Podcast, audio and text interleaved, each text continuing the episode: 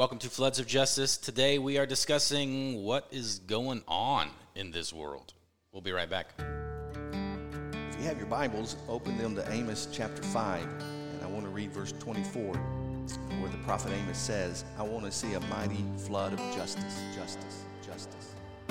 Floods of Justice podcast looks at the issues of our day from a biblical perspective without the labels. Led by Reverend Dr. Kevin Riggs, affectionately known as Pastor Kevin or Rev Kev. He is the senior pastor of Franklin Community Church and founder of Franklin Community Development in Franklin, Tennessee. He is also a published author, teacher, professor, activist, abolitionist, husband, father, grandfather, scuba diver, and coffee connoisseur, which is why this podcast is brought to you from the coffee house at 2nd and Bridge in downtown Franklin. Let's begin the conversation. Boy, what is going on is right. You suggested that as a title, and then when it came out, I was like, that's like the most appropriate title. I looked at the news feed this morning. I was like, what is going on? Like it's it's crazy. I didn't even look photos. at the news feed this morning. I got up a little late and hurried up and have, got dressed. But I did. I yeah. did. How are you, Pastor well, Kevin? What's going on? Anything new? what is not much. Boy, we're scraping the bottom of the barrel for things to talk about. It's I mean, is it, it in all seriousness, is it's it's really disappointing and, and disturbing things that are going on but when you look at it too, it's just it's it, it's chaos, chaos, yeah. chaos. I like yeah, to put the I, wrong syllable on. I mean, I did stay up late last night later, and I should have probably watching, uh, yeah. uh, watching everything, and and uh, you know, I, just, I, of course, it's incredibly sad. I the part of me that watches it kind of from a sociological perspective, just kind of. Uh, you know, looking at it through that lens is not trying to downplay at all the seriousness of it because it's very serious, but but just seeing how things shape. I mentioned last week that really really what we're in. And when you see a lot of what's going on, it's it's, it's anomie, uh, A N O M I E, which simply means that the norms are no longer strong enough to um, to control people, and uh, or no one knows what the norms are anymore. Yeah. So there's a new normal being formed, and it's just another word for chaos. But it just it just kind of helps explain that the reason you have the chaos is that people. Um, the norm, you know, most people. I like to tell people most people obey the obey the law not because they're afraid of going to jail, but they're afraid of what other people are going to think when they get arrested. You know, so you have the perp walk, or you know, people want to hide their faces because you're that social control is a stronger element than the law, really. And so when anomie occurs under no, uh, under other circumstances, what was normal and what would keep people quote unquote in line breaks down, and uh, and then people start acting um, just however, however they want to. Now, part of it is justified because of of things that have been going on and it's like well if you would have if you could have solved this issue or if you'd have done something years ago then we wouldn't have been here uh, but you didn't listen then you didn't listen then you didn't listen then you didn't listen then and then of course leadership we have a leadership void in our country um, and so now it's it's it's we're and the pandemic. I mean, yeah. this is just a people are desperate. Yeah, people yeah. are desperate, and people you know people have been inside uh, for a long time. People are unemployed. Not you know not there's not a whole lot going on. And then uh, what happened uh, with uh, George Floyd uh, was just you know things were ready to explode, and that was such a horrible um, crime. I mean, it was it was murder. You can't get around that. Um, and then it, everything just kind of, you know, we went from being scared to being large groups to, you know, 10, 20,000 people in yeah. a group. Yeah. Defending uh, for our lives. Yeah, defending. Yeah, you know, and so, so we'll see what happens in a couple weeks. Uh, well, if you're listening, you pandemic. probably noticed a new voice here, and we have yeah. a special guest this this morning. So, Kevin, why don't you yeah, go ahead and introduce him because I I, I want to hear. Well, you know, you know, I had a uh, I have a good friend with me here uh, this morning, Howard Garrett. We met a couple years ago. Um, he he ran for office here locally and, and wanted me to uh, be his treasurer. And I said, well, I'll do that as long as I don't have to do anything. So, um, as long as I have to be good at numbers, treasurer doesn't have to be good at numbers. so I got to know him uh, through that. I, have been treasurer now for a couple of people running for office, and I haven't won anything yet. So, so if you're running for office, you may not want me yeah. uh, uh, helping you out. But he ran a he's a he's a young man, just ran a ran a, a great job, um, and I'm very very Thank proud you. of him. But in addition to that, he's a manager, he's a minister, he's a pastor, he's an activist, he's a politician, and most importantly, he drives a Jeep. So that's the uh, that's the most important thing I can say about him. But uh, but he, he's a young man, and, and, I posted a week or so ago that that uh, you know uh, I've been trying to do whatever I can with racial reconciliation for a long time, and I feel like I don't know anything anymore because it seems like things have gotten worse, and I need to put myself in a position just to listen and learn. So that's really what I want to do today is just listen to Howard, share from his perspective. He was at the uh, protest, the peaceful protest um, Saturday, and uh, I know he's got a lot on his mind, and and like a lot of my African American friends, is just tired, just tired of what's going on, and tired of having to to yet deal again with uh, um, with the racism and, and the different things that are going on in our country. So Howard, welcome. Thank you for having me. I just we just want to learn, just want to talk to you and and uh, see how you're doing. So Yeah, it's been a, a week. Um, I think honestly, it just um, I've been trying to process a lot of this stuff that's going on, um, and it really hit me over the weekend uh, just to see um, the reaction of people and friends um, that are in my circle, um, and the silence of my white friends as well. Um, and you know, just different people talking out um, and saying a bunch of foolishness, honestly. Yeah. Um, and I think more so of it is because they're not allowing themselves to be put in a black person's shoes to understand the hurt um, and the confusion that's going on um, in America, and just to see how it's so easily to defend an establishment rather than it is to defend a black person's life. Um, and that hurts. It, it hurts a lot. Um, but it's unfortunately our reality. Um, and one thing that keeps me motivated um, is that, you know, we've been here before as a black person. The black people have been here before. And um, the reality of the matter is we will persevere um, and we will overcome. Um, but as society goes on and as our, we have lack of leadership in office, sometimes that um, dream is washed away because there's really no support from the higher leadership. We have our president who's nowhere to be found, and we have people who um, represent Tennessee, um, Senator Marsha Blackburn, and um, represent Rep, um, Senator Alexander. It's just it's beyond us. It's just like we have no representation, honestly. It feels like. And so we're basically here to fend for ourselves if we feel as if we have to find the solutions or um, get to the finish line. So am I hearing hearing you correct? You feel politically there's there's nobody nobody out watching out for you, and then socially in your in your circles, it's reflected the same from a lot of your white friends that nobody is is looking out for you. Nobody's speaking um, up. Well, um, let me let me make that a little bit clear. I have white friends that are being very vocal, sure. like a lot of them. A majority of my political friends are very vocal on the line. Pastor Kevin Riggs does a great job, um, and then you know people from the Democratic Party they are they're putting their face on the front line, which is appreciative. But then I have other friends from like high school.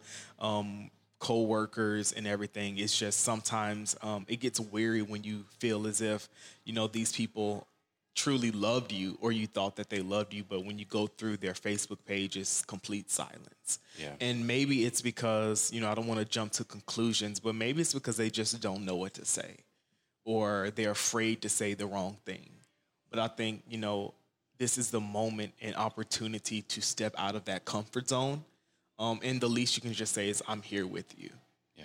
and I think you know a lot of people are just scared because it's you just don't know which way to turn. Because every way you turn, it's chaos nowadays. So it's it's just something to adjust adjust to. Is angry, uh, you know, you feel angry, you feel lost, and um, my number one priority is just to um, be active um, and also make sure that I'm on the front line as well, learning as much as people, learning from people who know more than I am, um, and then also educating my base as well um, to ensure that this thing is figured out. And we will have to continue to fight until justice is served and there is a solution for Black people um, to live in a country that we've built and not have our lives risked every single day. Yeah. Well, I think if if you're listening and you are white and you have perhaps not said anything yet, and let's just I guess look at, at social media, it's it, it it sounds that it would be important and im- impactful to even just make a simple statement of I hear you, I see you, and and I'm sorry, and I stand by you. And because you know, to your credit, I think I think there are some people that are afraid to post things. Some some people that would support you, mm-hmm. but they don't necessarily want the conflict and the chaos that comes on to their Facebook page. But it it, it there's people that are really hurting and, yeah. and and dying and and really wanting to hear from their from their friends. So as a white person myself, I I would ask white people out there to to take a step out and of your comfort zone and and it can be something as simple as, as a little post of I stand in support of my African American friends, of my friends who are people of color, and uh, and go from from there. I don't know if Kevin, if yeah, no, I, I, think it really is. You know, I'm serious when I say it's really a posture of um, of listening and uh, and just letting people, uh, letting our minority friends, our black friends, say whatever it is they feel and uh, and and not being a place of yeah, but what about this? Well, yeah, but what about this? Or my ancestor didn't do that, or my, you know, and we automatically start to get defensive, or and we automatically jump to the rioting. We forget about um, the the event that caused the rioting. We forget about the economic plight. Um, you know, the, the, uh, in American history, the two people, uh, the two groups of people that we abused, and uh, um, the Native Americans and the African Americans are still at the bottom of the scale on every social economic scale you can put. Still, after all these years, they're, they're still on the bottom, and uh, um, and you know, so they're a small percentage of the country, but they but they have a large percentage of the poverty. A small percentage of the country, but a large percentage of those who are incarcerated. Um, you know, and so you have all these problems that are systemic, and and you know, there's one meme going around, and I'd heard it before, but the meme just kind of brought it. Uh, where it's really where it's not it's not that our country or that our systems are broken. It was built. it was way. built this yeah. way. Yeah. You know, our systems were built this way. If you go back and see the founding documents and the fact we talked about this a few weeks ago, where only landowners could could vote, so even a poor white person couldn't vote at the founding of the of the uh, of our country, and so and so the systems have been in place. You know, uh, the, the only way you can have everybody is free, everybody has equal rights, but you have slaves as well. Well, the the black American is only three fifths human, you know, and so that and so okay, we got that. So that's in place, and that's still on the books in some in some uh, states. You know, it's never really been changed, but it's still on the books. You didn't have, you know, the Native Americans were the very last ones to get voting rights, which we talked about uh, a few weeks ago, and they still don't have really any representation. Yeah. Um, you know, at all. Um, you know, um, just there. You know, there's not a there's not a, you know a guy that I'm familiar with. We're, we're acquaintances, not friends, but he tossed the idea around a few years ago of having a virtual state for Native Americans, so that that way you had to have at least two Native American representatives in Washington at all time. Yeah. You know, in the Congress, and um, of course that didn't get anywhere. Uh, and so there, and so you have these you have these problems and that are that are systemic at the at the root, and so the, and then you see it when what happens with George Floyd uh, happened. I mean, I don't understand that at all. Now, I did see this morning, it came through Facebook, of some videos that are going to show George Floyd fighting back. And so they're, they're, they're trying to create a narrative that justifies what happened, you know, but he was handcuffed. Yeah. So if he was a little agitated being handcuffed, that still doesn't deserve his neck being shoved. Yeah, that, that, still doesn't yeah. deserve that. I mean, if you're handcuffed, your hands behind your back, and you know, they talk about him being a big guy, and I'm thinking, boy, he must have been big. And then they said he's six four, and I'm like, well, that's me. and I think the know? problem is another issue is that we have um, police officers in the wrong neighborhoods, and so they get into these neighborhoods, and not only are there racist police, but they're in fear. And so they respond out of hatred and in fear. And there's a lack of training, there's a lack of um, diversity in majority of police precincts that they put the wrong people in neighborhoods who are not there to do their job but there to cause harm and fear and end up in killing yeah, it, it, there's no neighborhood patrol, yeah, basically. Exactly. I mean, you know, back in the day, again, back in the day, and of course, back in the day, it wasn't really any better. But you had, you know, the police officers would live in the neighborhood, and of course, in our country or in our county and city, with with prices being so high, you know, the police officers are coming in from other counties. Mm-hmm. Uh, and so not only are they not in our neighborhoods, they're not even in our city yep. because they don't get paid enough. Um, and oftentimes you do get what you pay for, you know, so they don't get paid enough. They don't know the people in the community. And the only thing they do know about the people in the community is the ones that they run into all the time who are, quote, you know, troublemakers. You know, we had a good friend, a homeless guy named Jeff, who who died back in the. summer. Of course, all the police knew who he was because everybody had arrested him, Yeah. and and he was basically friends with everybody. But but yet they you know but the only people they know are the people they have interactions with instead of being out there in the community. And then because of history, when you do get them into the community, then all of a sudden there, there is a fear factor. I mean, we've had events in the community before where we wanted the police to come in, and then because the police were there, then then people in the community wouldn't. Some people in the community wouldn't come because, well, you know, I've got a outstanding warrant. You know, ran a stop sign or something. I, you know, so now all of a sudden you have this. there- there- There's just no trust, and mainly because they don't know. And I You think that's something that the um, police structure needs to figure out is why, you know, because, you know, as a community person, as a black man, we shouldn't, or black people shouldn't have to fear. We should feel protected. So if it, because, you know, you have an event and black people don't want to show up because Yeah. they're in fear, then that's a problem that the police department needs to figure out and figure out that culturally and how to fix and mend that broken vessel. Because if we live in fear, this will continue to go on and more black lives will be lost because of this fear, um, this miseducation of bl- black people, um, and also just not understanding why people live the way they live and where the hurt and harm is coming from.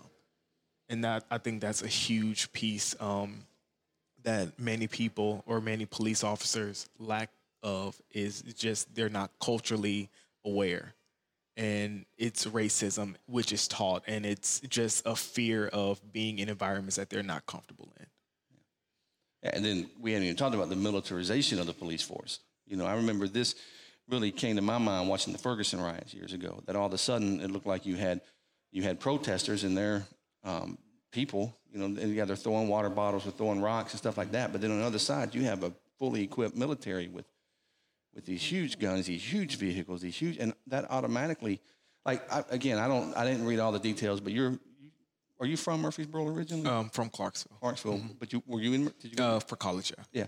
Well, the, on the news last night, did you see that at MTSU? The, these, it looked like only less than 50 Yeah. people, uh, students in the middle of the road sitting down doing a silent protest. And, uh, and, and the police come in with this big tank looking vehicle and immediately start tear gassing. There's 50 people. and it was like, just wait, let them do what they need to do. And they're, they're going to, it, this is not a problem. But then all of a sudden it becomes a problem because now you tear gassed and now everybody, you know, it goes from, it, it just gets escalated. Instead of de escalating, it just, boom, it just shoots up.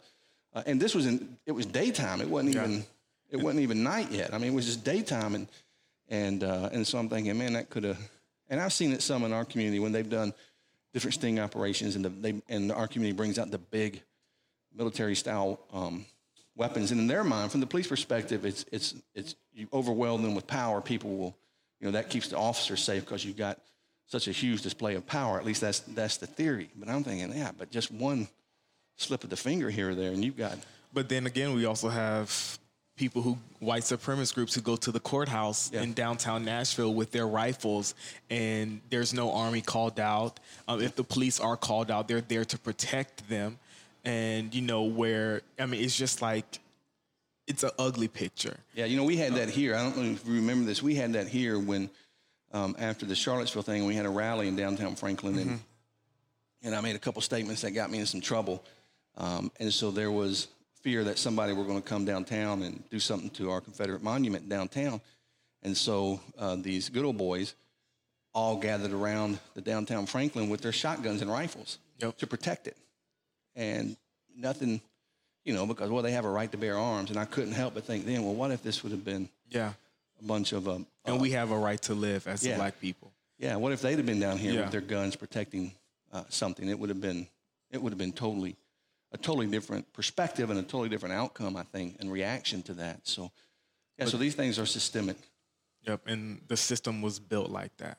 And we just have to continue to fight this long fight of dismantling that system. And you know, it's it's sad that we have to um, fight to let people know that we're humans. That's it's a ugly fight. It's a tiring fight, and it's hurtful. Like you know, ha- having just have you have to imagine. You know, we have to put on our Superman clothes to walk around and just to keep our communities up. But when we get behind closed doors, it breaks you down um, to know that we're looked like that. And sometimes it feels as if we're target practice for police officers. And to feel as if that we can't walk down the street, we can't run in our neighborhoods, we can't have a bag of Skittles or wear hoodies walking down the street. Like that's it's very tiring. And it's something that young black people are looking up and asking having questions, you know, asking parents, will that be me one day? Like that takes a huge impact.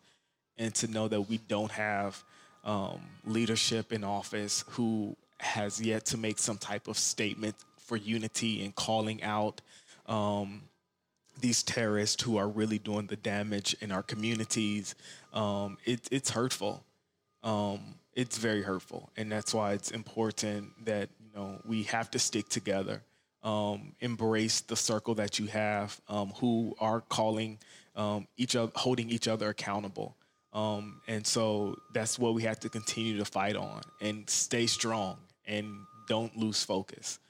Because as soon as you lose focus, something else is going to happen and knock you down. But but it's fatigue. You know, you can call Yeah. it. Uh, you know, because if, if you always have to live with your guard up, Mm-hmm. you know that that does Mental, yeah. that that messes with you, and and and there's that fatigue. So everybody's hearing this, it's just it's it's not one event. It's it's you know it's death by a thousand cuts. It's it's every day something is happened. Something happens um, to kind of remind you know, well, I'm not part of the dominant culture, or that person looked at me weird, or this person's following me, or this person, you know, and um, and at times it could be an innocent thing, but but if you're brought up that way, it that then it's just automatically. When I was teaching sociology, I would tell people, you know, it's like if I go into a restaurant and they give me a bad table and I get bad service, well, the thought never occurs to me. They're treating me this way because I'm white. You know, that just never crosses my mind. My mind is, let me talk to the manager. I want to get this straight right now. Whereas a person of a minority, if that happens to them, right or wrong, the thought's going to cross their mind. This is happening to me because of the color of my skin. And, and it could just been a bad restaurant, but it doesn't matter because there's plenty of evidences in history when it, when it wasn't that. And so that's where, you know, we got, but I've already said more than I wanted to say, but because I really just want to hear from you. Yeah, I, th- I think that's it's just you made a good point. It's just like these events continue to happen, and we've we're continuing to do try to do peaceful protests, and it's just like that's why a lot of people are turning to destruction of buildings is because we tried the peaceful thing. We've and we've been called names. Kaepernick, for prime example. Um, we've tried the peaceful protest, and now people, black people, are running out of solutions. And you know, and especially it's angering, very angering when you hear uh, people will talk about stop looting and stop tearing down our establishments, but have yet to say anything as to why people are reacting to what they're reacting to, and not even acknowledging that black lives are being killed off because of racist cops um, who continue to do this day after day and then don't even be held accountable for it. You know, there's three officers that are still living their best lives and not even been taken into custody. And then you charge one of them with third third, third degree murder and manslaughter. It's just like a slap. It's just like do how it shows how America really sees our lives. Or you get murdered and you don't get charged. Or you get two years in prison. Like it's just it's it's wild. It's wild. And so people are at this point, enough is enough. Like you need to recognize this or things will get bad. Well, the systemic part of that is what's uh, especially upsetting because you have one one part of it where there's the incident of the interaction between a policeman and a person of color.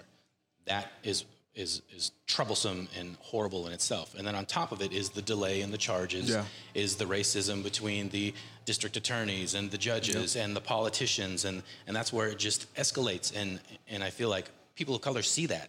They've seen it for Yeah. hundreds of years, and there are people that have this blind spot that don't see that. They just want to focus on, oh, you know, they'll say, well, well, he was probably asking for it, or what was what was he doing, and then they don't see any. I mean, first of all, he wasn't doing anything that deserved what what happened to him. We're talking about uh, George here. Uh, but for white people to then ignore that the injustice didn't just happen there. It continued on by the fact that there were no charges, or there's a delay in the charges, or like you said, they get a slap on the hand and, and, and that's it. And I mean, I, I, I look at the systemic part and I, I feel like we overlook how, how evil the intent was behind mm-hmm. that. That it, it's not just that people of color are, are overlooked or neglected, it's that it was intentionally designed. Like the system was designed by people going, all right, so how do we how do we maliciously set this up so we look like we're God fearing people, but we're going to build this system that over decades and decades and decades are going to put people into marginalized communities that we can control and annihilate and eventually make disappear. And that's that's horrible. I'm, I'm like just disgusted by, by what's been done in history. It's almost like um, the police community do, does more work in crisis management to save their police officers' lives than they do training the police officers not to kill black people. Yeah. That's what it looks like. Um, and when you see George Floyd and watch the video, and I watched it, um, Don Lemon showed it last night. Um, he was on um, with, I think it was DL Hughley or someone else, um, and had created a video, the entire video of it and George Floyd was literally on the ground saying, I can't breathe. And then to the point where he's calling out for his mom, who I was told that died two years ago, and she's not even living. And so it's just like, in the police officer is literally looking into the camera with his knee in yeah. his neck.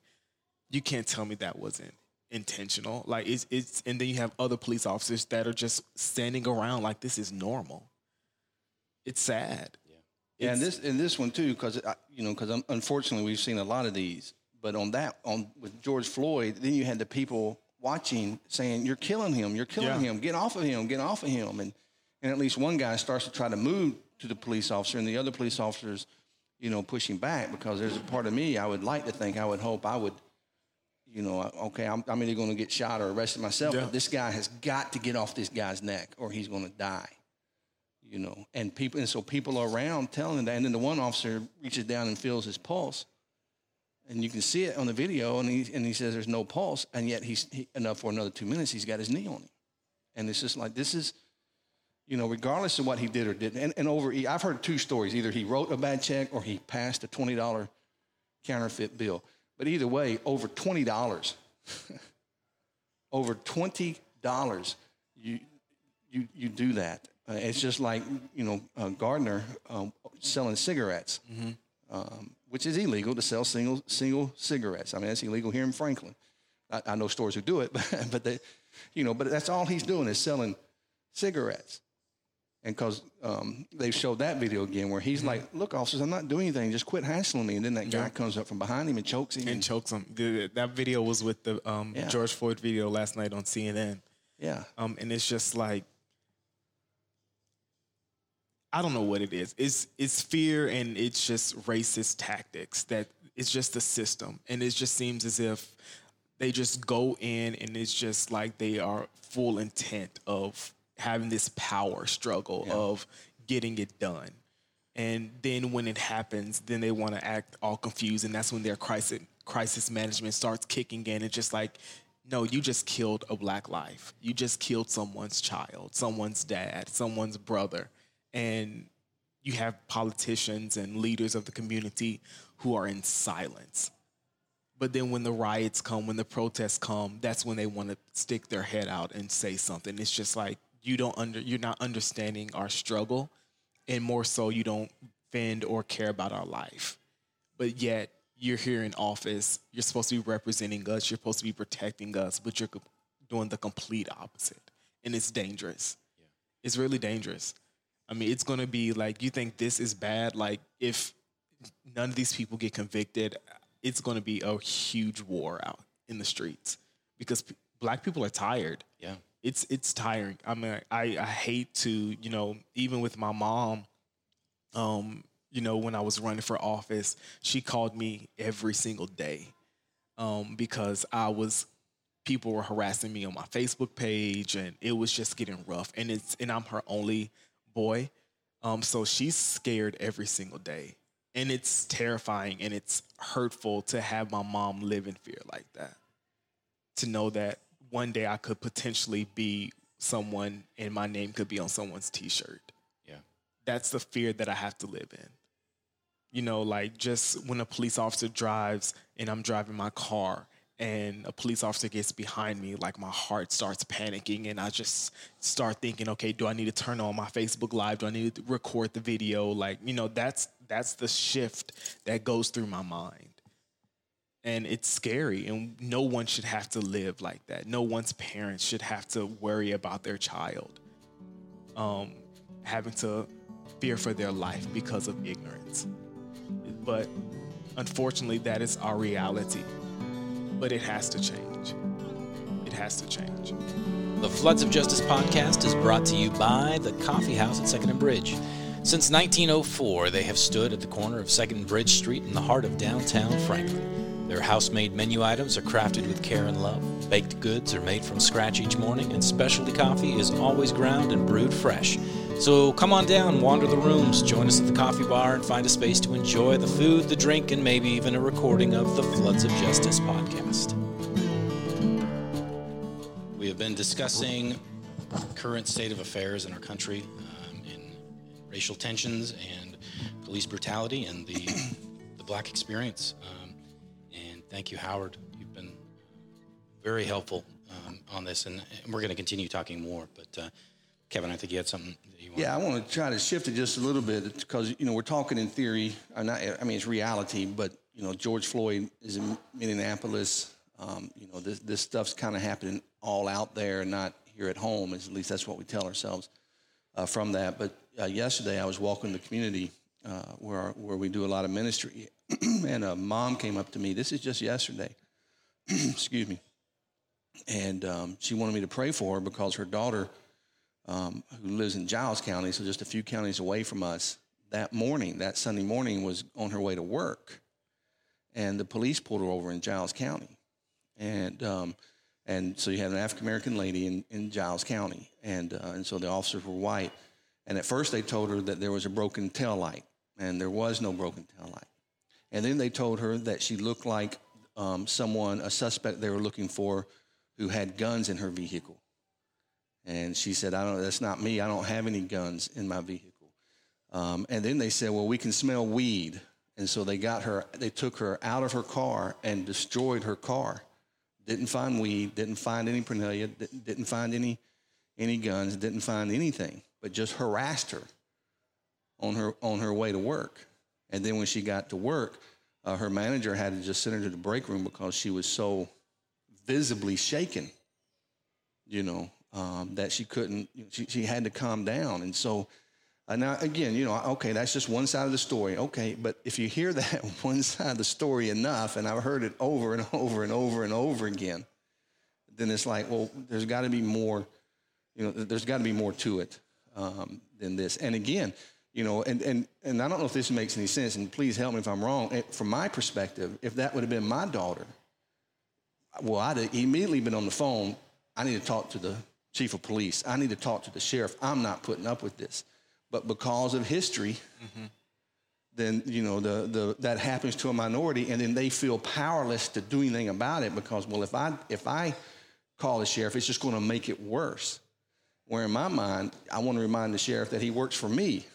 Or nothing's going to be done yeah, about it. You know, I vote. You know, you you you're an elected, and so and so you have this this beat down syndrome, I guess, where it's like and so I gave her the, the number and the contact I had at legal aid. You know, I said, look, they may not be able to do anything because it's going to be he said, she said, but they at least want to know so they can write it down. Here's another incident, you know, because I'm sure somebody is keeping record of all these incidents that happen across the, yeah.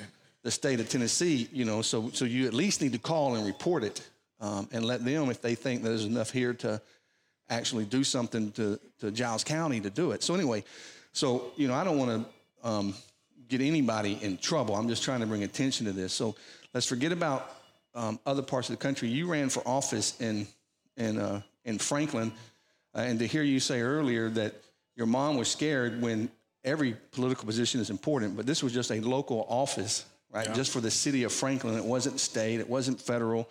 It was to be an alderman uh, in our in our city, not even our county, just the city of Franklin. Uh, but just you know, tell me what that was like coming from from your perspective. Well, um, the journey, nonetheless, was a, a beautiful journey. I've, I've, learned so much about the community, um, knocking on people's doors, hearing um, their concerns about different things around the city um, was refreshing um, and a very a humbling experience. Um, but on the other side, it was also scary as well. before this, uh, me running for office, I never really had to or never really faced racism um, personally. I've always saw it, um, seen other people deal with it, but personally, it was my first experience. Um, whether it was on Facebook, um, I remember um, we had a a discussion or like a town hall um, debate type of thing, and we were all taking pictures. we were taking pictures, all the candidates, and a comment was made to me. Don't you know you belong in the back? and I looked it, because it caught me off guard. Yeah. And I looked, and I don't know if the look scared them or if you know it was a look of surprise. But comment after I looked, he was just like, you know, um, I'm just playing. I'm just playing. And that same person, everywhere around the city, would pop up and say, "Let them know who's really going to win. Let them know who you're really for." Like harassing and you know i don't know if i look intimidating but i mean it was just it was weird and it was uncomfortable um, and it i had to remind myself of who i was and not stoop down to that level um, of ignorance um, and wanting to know that you know you're doing this for a reason and this is why you're doing that because we have to dismantle this system and so it kept me motivated, but it also kept me on my tippy toes. And there was a lot of nights where I went home and I was just frustrated and I wanted to write this long status on Facebook. I wanted to blast them out and I wanted to, you know, do this. But at, at the end of the day, I had to remind myself this is why you're out here. This is what you have to face. And it's unfortunate that you have to face it, but people are depending upon you and don't allow those systems to demean you, know who you are, know your truth, know your worth. And every day I had to wake up and put my clothes on and hit it again and tackle it. But it was discouraging. Um, and to know that, you know, we have people leading our communities with this mentality is scary. It's really scary. And that's the sad part. These people are leading our communities, they're leading our churches, they're leading um, different positions around the city and elected offices, and it, it's a horrible feeling to know that these are the mindsets of people who are supposed to be here to represent you. So it was it was it was trying, very trying. Yeah, well, I, have heard you in the past share at least some of those things, um, and uh, just thought it'd be good for other people to hear um, that you know it's it's it's everywhere, and uh, it's because it's it, it's because it's part of our our system.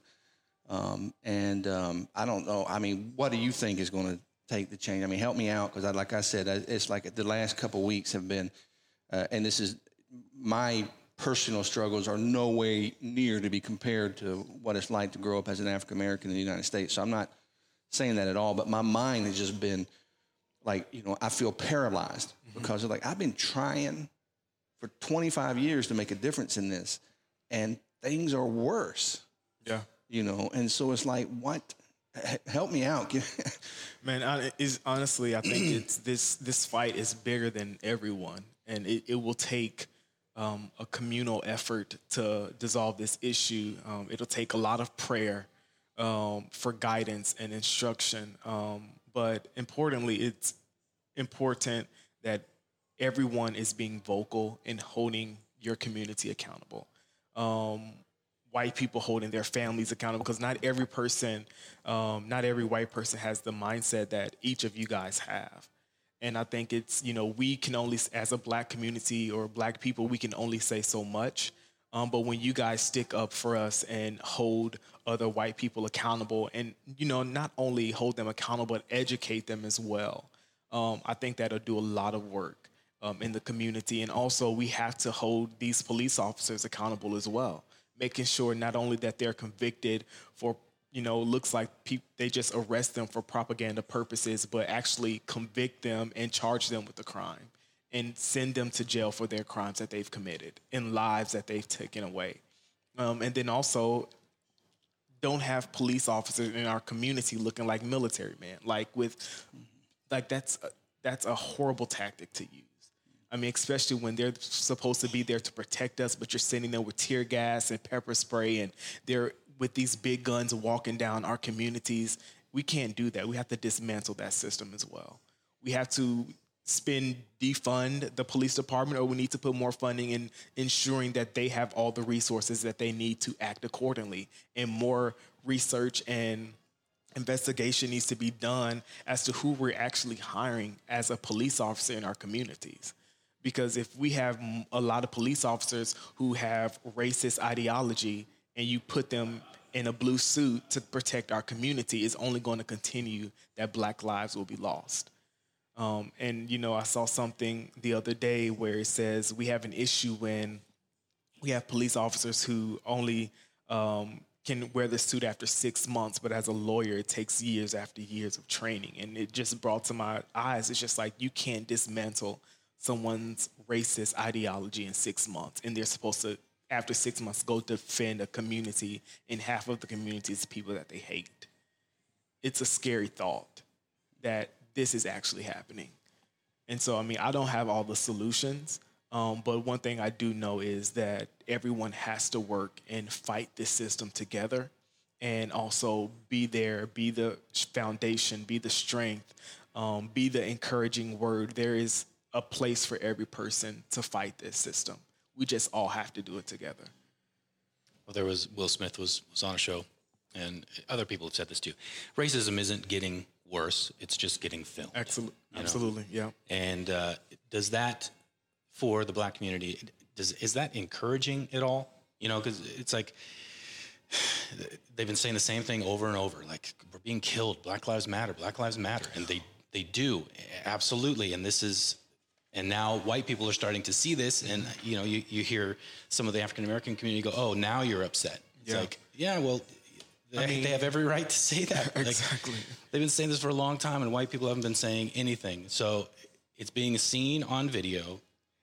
Sorry, is that in, is that encouraging at all? Is there is there hope that at least this is being exposed and we can deal with it, or is it still feeling like, well, you know, we'll see.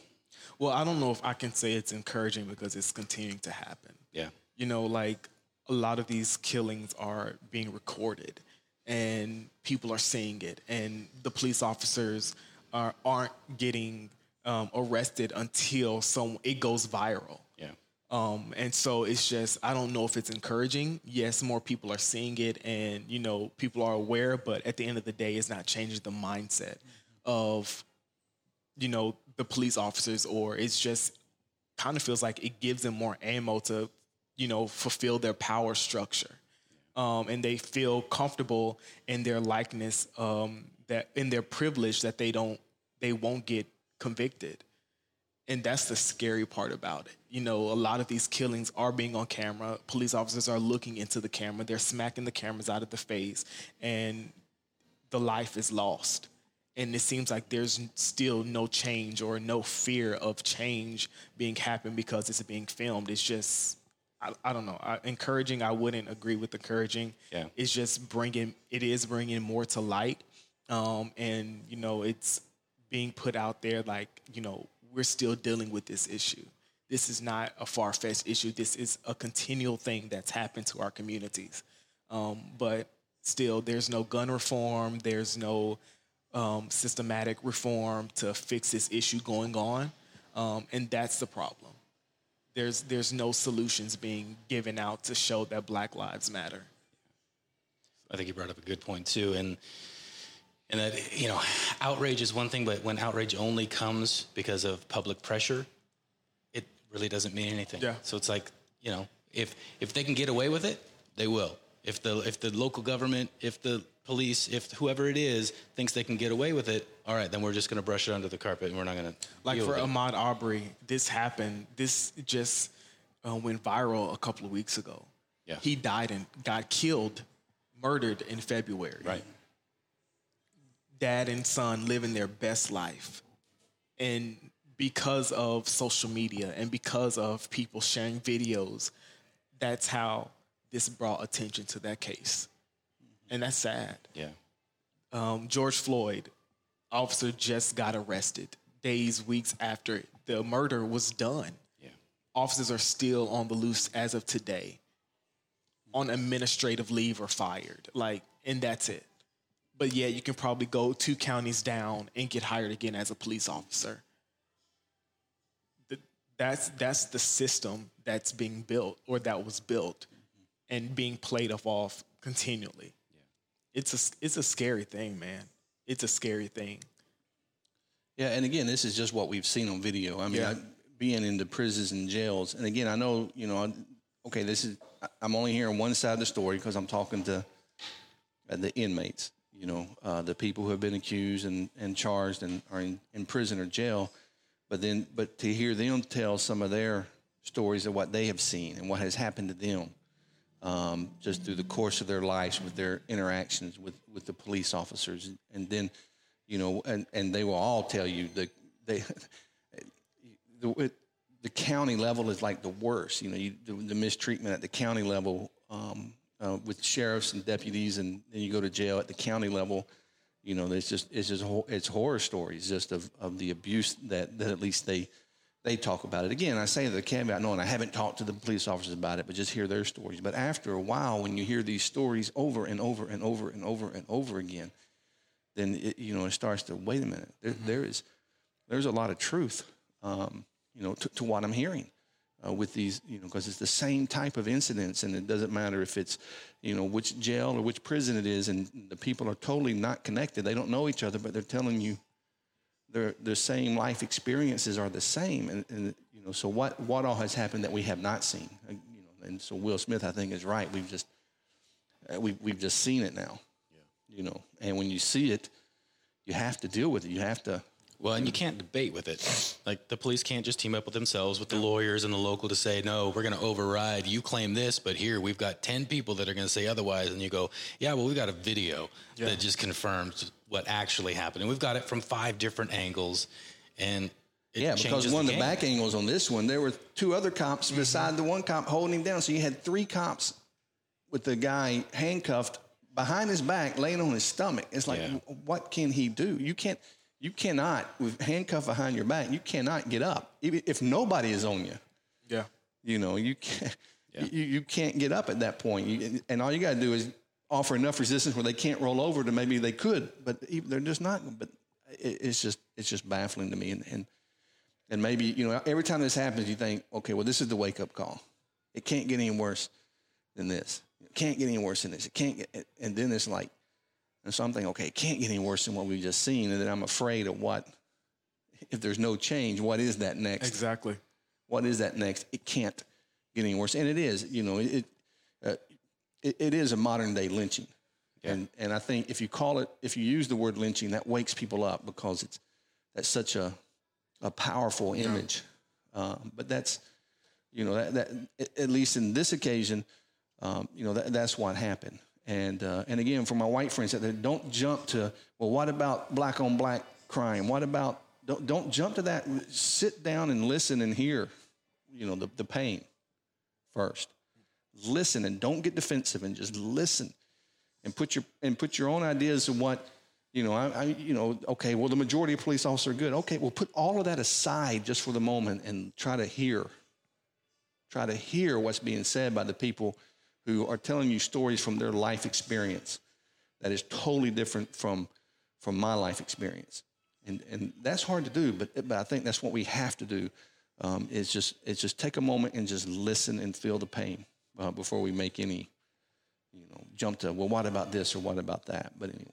And I think it's also um, something we need to think about. It's just like if when you listen to people and you don't feel a, a burn in yourself to make a difference, then that says a lot about people um, and their beliefs and you know their ideologies that they're having in their system or in their head because even if it doesn't have to deal with me but just as a human being um, listening to stories of you know this happened to the black community and this is other people's experiences um, of dealing with racism or dealing with the police like that should make you want to support them because people are telling you stories out of a place of hurt, out of a place of vulnerability. And if you don't have um, that fire inside to be there for them or help them out or help them find solutions, um, then you're a part of the problem.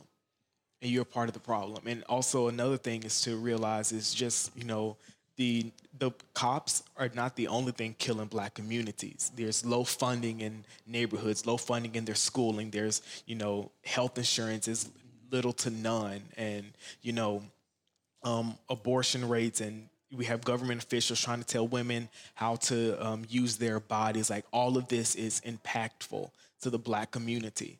And it just seems it's, again, a part of this system of keeping the black community out but in reality is without this black community there would be no community. You know a lot of your businesses will not be able to flourish. You wouldn't have the money that you have if it was not for the black community. Franklin is thriving and it's beautiful because of black sweat blood and tears on all of these buildings downtown. But these people the power structure in franklin it's still the good boy the good boy old system and racist racist ideology who keeps it down. And it shouldn't be like that. We've come way too far, or we would think we've come way too far to keep the same thing going over and over again. And it's going to get to a point where it's things are going to be out of control because it's we're on our last leg. We're on the last leg. People are being feeling hopeless. They're about to start going into crisis mode to fend for their lives and things are going to get out of control. But that's why it's important as a community, we have to come together. We have to hold these people accountable. We need our government, city officials to stand up and stop being silent. Stop being silent. Because we have, I have, I've seen little to no city officials in Franklin who've said anything. And it's just like you have two prominent black communities in downtown Franklin, and you have yet to show them that you care about them. Yeah. And it's hurtful. And it's it's noticed. Like silence, your your silence is being seen. And this is why people are black people are responding in the way in which they're responding. Well, Don Lemon, sorry to interrupt. Don Lemon the other night called out Hollywood mm-hmm. for a similar reason, just saying, you people are afraid of losing value in your brand instead of doing the right thing. Excuse me. I think there's just a lot of people. Politicians would fall in the same category of, man, if I speak out about what's right, and we all know what's right in this is to value human life over everything, is to value human life. Yet there's people who are afraid of their brand diminishing because they speak out. And, and I think you're 100% right that you got to speak out no matter who you are. You you have to speak out, and it's important. And if you don't, your silence is deafening. Yep. And it's scary that another scary thing to look at is a lot of these politicians and these business leaders and these pastors, they're all Christians. And we're all supposed to follow the same Jesus. And I don't know if there's another Jesus out there that I don't know about um, but or another Bible that's different than the one I read. Um, but Jesus speaks and his actions show that we have to stand for the oppressed. We have to stand up against the oppressor. We have to love our neighbor. No matter the color of your skin, no matter your lifestyle, your soci- your economic um, status in the community, we're all supposed to be on the same boat. And until we're able to achieve that perfect dream, then we all should be fighting until that happens. But until then, as a community, we have work to do.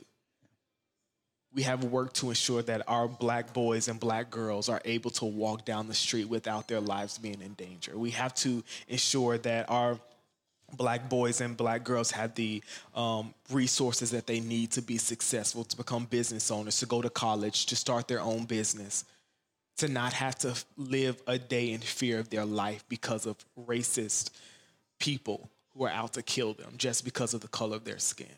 And until we're able to stand up against that system, we all we all have a fight that we all have to continue. And I think that's that's the big dream. Whether we get there, God only knows. But we have to continue to fight at it and stand up against it and tell people we're not going to take this anymore. Can't say it any better. No, I know. I know. don't Those are don't want to add or take away from anything you said. Just thank you so much for Thank you for coming the and sharing. Yeah. Thank you. Well, thank you all for joining us on uh, Floods of Justice today. Uh, if you have more questions, comments, please feel free to reach out to us. Uh, this obviously is a conversation that will continue on, and we hope you feel empowered from today and that, uh, that you will go out there and you will stand up and you will speak out, and that we will together uh, make a difference. The Floods of Justice podcast looks at the issues of our day from a biblical perspective without the labels. Join the conversation online at floodsofjustice.com or find the Reverend Dr. Kevin Riggs on Twitter at Riggs underscore Kevin.